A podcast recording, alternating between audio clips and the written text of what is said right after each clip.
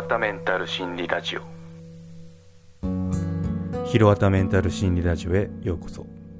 この番組は人生100年時代を生きるために折れない心のためになる情報や心理学で語られている法則などを紹介する番組です。人生は短距離走ではなくマラソン。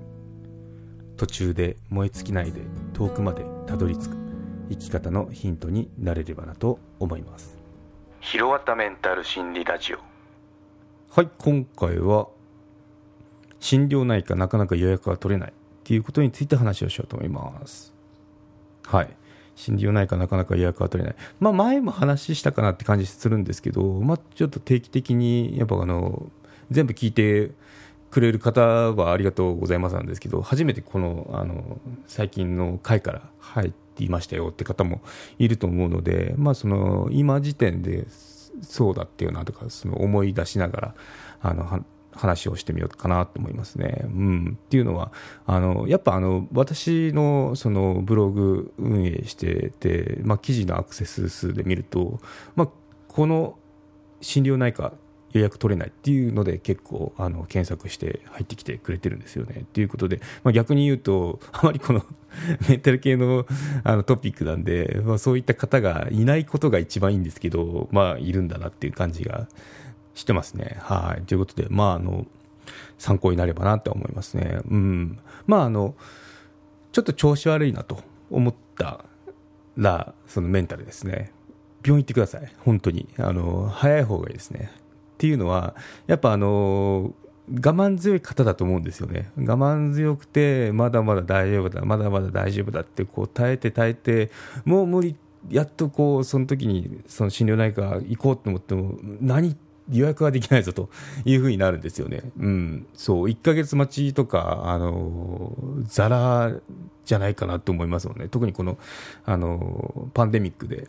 缶詰状態になっててその今まで本当に全然そのメンタル不調から縁遠い、まあ、私も含めてなんですけどね。遠い人もあれなんか調子おかしいぞってことであのコテンって倒れちゃうんで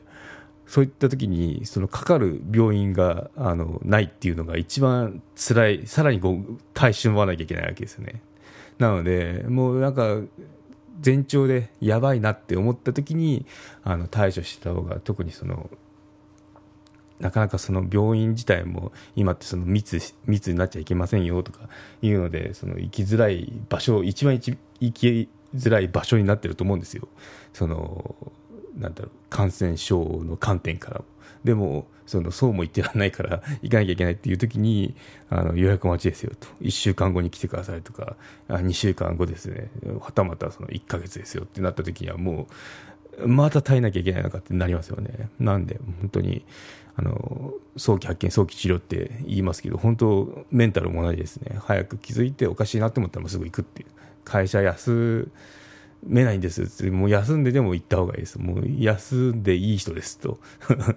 そう、休職して思ったのが、あの、休職ってメンタル系だと、まあ余裕で1ヶ月、2ヶ月、1ヶ月で早いですからね、2ヶ月、3ヶ月っていうくらい、あの、回復時間って必要なんで、まあそうなる前に、定期的に1日とか、まあ、2日あの有給使ってしっかり休んででリクリエーションしてまた仕事に戻るとかいうことができてればもっとこう長い距離は走れたんだろうなっていうのはあのたまに思いますね、うん、そう。なのであの行った方がいいです。はい。本当にそうですね。うん。で、まあ、結構その私もあそうなんだって気づいたのが、まあ、その調子悪いなってそろそろそのメンタルクリニックか心療内科かって思ってで、まあ、予約取れないっていうことにまず取り取れないっていうか、まあ、取れたんですけど結局。あの取りづらかったんで相当探しましたね、うん、もうなんかおかしいなって気づいててでこう探し回っててやっと取れたって言ってでそこでなんかあのもうこれ給食レベルだなっていうのは感づいてたんですよ、自分でも。もう調子が本当おかしいなって。もうど、どのくらいおかしいかっていうと、あの、座ってらんないですよ。じっとしてらんないですよ。そわそわそわそわして。なんかあのちょっときちょっとっていうかかなり緊張した時ってなんかこう動悸息切れするじゃないですか。あの状態がずっとだと思ってください。一日中。そう寝ても覚めてもって感じで。でそわそわしてとにかくじっとしてらんなかったんで、まあ、散歩好きなんで散歩すれば気が紛れるかなってこう1時間くらいあのその辺徘徊したんですよね。でもう全然疲れもしないんですよね。なんかこう多分テンション高まってて。疲れもしないしで食欲ももちろんずっと前からないんですけど、まあ、なんか食べなきゃいけないなってことで途中帰り道にコンビニに寄っておにぎり買ったかな。おにぎりとなんかお茶でも買って食べ食べるっていうかもう口に放放り込むっていうのが一番放り込んで流し込むっていうのが一番正しい表現かもしれないですけど、まあ、そんな感じだったんですけど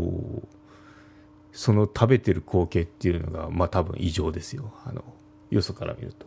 座ってらんないんですよね。なんか座るとこう落ち着かないからどういうふうにおにぎり食べたかっていうと立ったままですね。立ったままおにぎり食ってあの家の中ですよ。家の中のその都内の 1K のあの部屋の中で立ったままおにぎり頬張ってグビグビお茶飲むみたいな感じ。でも落ち着かないっていう。そういったことがあってもこれいよいおかしいぞと おかしいぞということで、まあ、病院行こうって思ったところですね。うん。くらいなんでやっぱもう異常ですよね。そうなってくると。うん。まあ、そこまでなる前にもう先にあなんかちょっと優れないなっていうところでその、まあ、専門家の医師のその指示仰ぐっていうのが一番あの大事に至らないその対処法かなって思いますね。なんでもっと早く行っときゃ早くその病院に帰っとけばよかったなっていうのは思いましたね、うん、で行ったまあそのいよいよこの病院に行くんですけど、まあ、そこであのどういうことを思ってたかっていうと、まあ、その休職したいなって思ったんですよね、もうすでにその段階で。っていうことは、もう相当結構もう、あの、ギリギリの状態だったわけですね。休職、もう診断してもらって休みたい会社をってくらいまでこう追い詰められた状態で初めて心療内科行ったんですよ。でも、まあ、初診で、初診でその診断が下りるってことはまずないと思っていいと思いますね。うん、まあ、その私医師じゃないんで、あのどういった、あの、診断のフローっていうかそういうのは分かんないんですけど、まあ、一番そのいきなり初めて会った患者さん患者さんだって 患者さんにあなたはまあ適応障害ですとか言ってその診断書書いてじゃあ休んでくださいっていうのはないんじゃないかなって思いますね。うん、っていうのは分かんないですもん。で何がされたかっていうとそのまず血液検査とかあのまあ、心理テストっていうのもありましたね、うん。っていうのをやって、どういう状況かっていう、まあ、客観的にですよね、データを取って、でそこからあなたは適応障害ですとかいうようなその診断が下るんですけど、まあ、そのとにかく最初はデータを取らなきゃいけないんで、まあ、その受け答えとか、まあ、その様子を見ながらっていうので、なので1日目で初診で診断書が出るってことはないですね。出るとしたら、まあ、2回目、3回目だと思います。私の場合も3回目でしたね。うん。で、どうなるかっていうと、初診のあと次のじゃ通院は2週間後ですというふうになる、なるんですよね。うん、寝れないんですか？だったら、あの、睡眠薬出しときますとか、あと、まあ、そわそわするんであれば精神安定剤処方しときますねっていうのが、いうようなのが初診ですね。うん。で、2週間後来てください。ちょっと薬が切れるタイミングなんですよね。2週間14日分出るんで。うん。の時にどうですか？みたいなことが行われるので、ま、またこの2週間かかるわけですね。まず予約取れなくて、例えば、まあ、仮にまあ2週間くらいにしましょうか。2週間待ちましたと。で、いよいよこう、もう休職したいなと思ってても、まあ、そこからさらに2週間ですよ。はい。ということで、もう1ヶ月経ってますね。っていうようなくらいのスパンで動いていくので、早めになんかもう調子おかしいなって思ったら、あの、動いて、で、まあ相談の上、休むのか、それともその、治療、治療っていうか、まあ、うん、まあ、カウンセリングとかもすると思うんで、カウンセリングとか、まあそういった治療をしながら、まあ仕事も続けていくのかっていうような選択が待ってると思いますね。うん。はい。ということで、まあもうちょっとおかしいなと。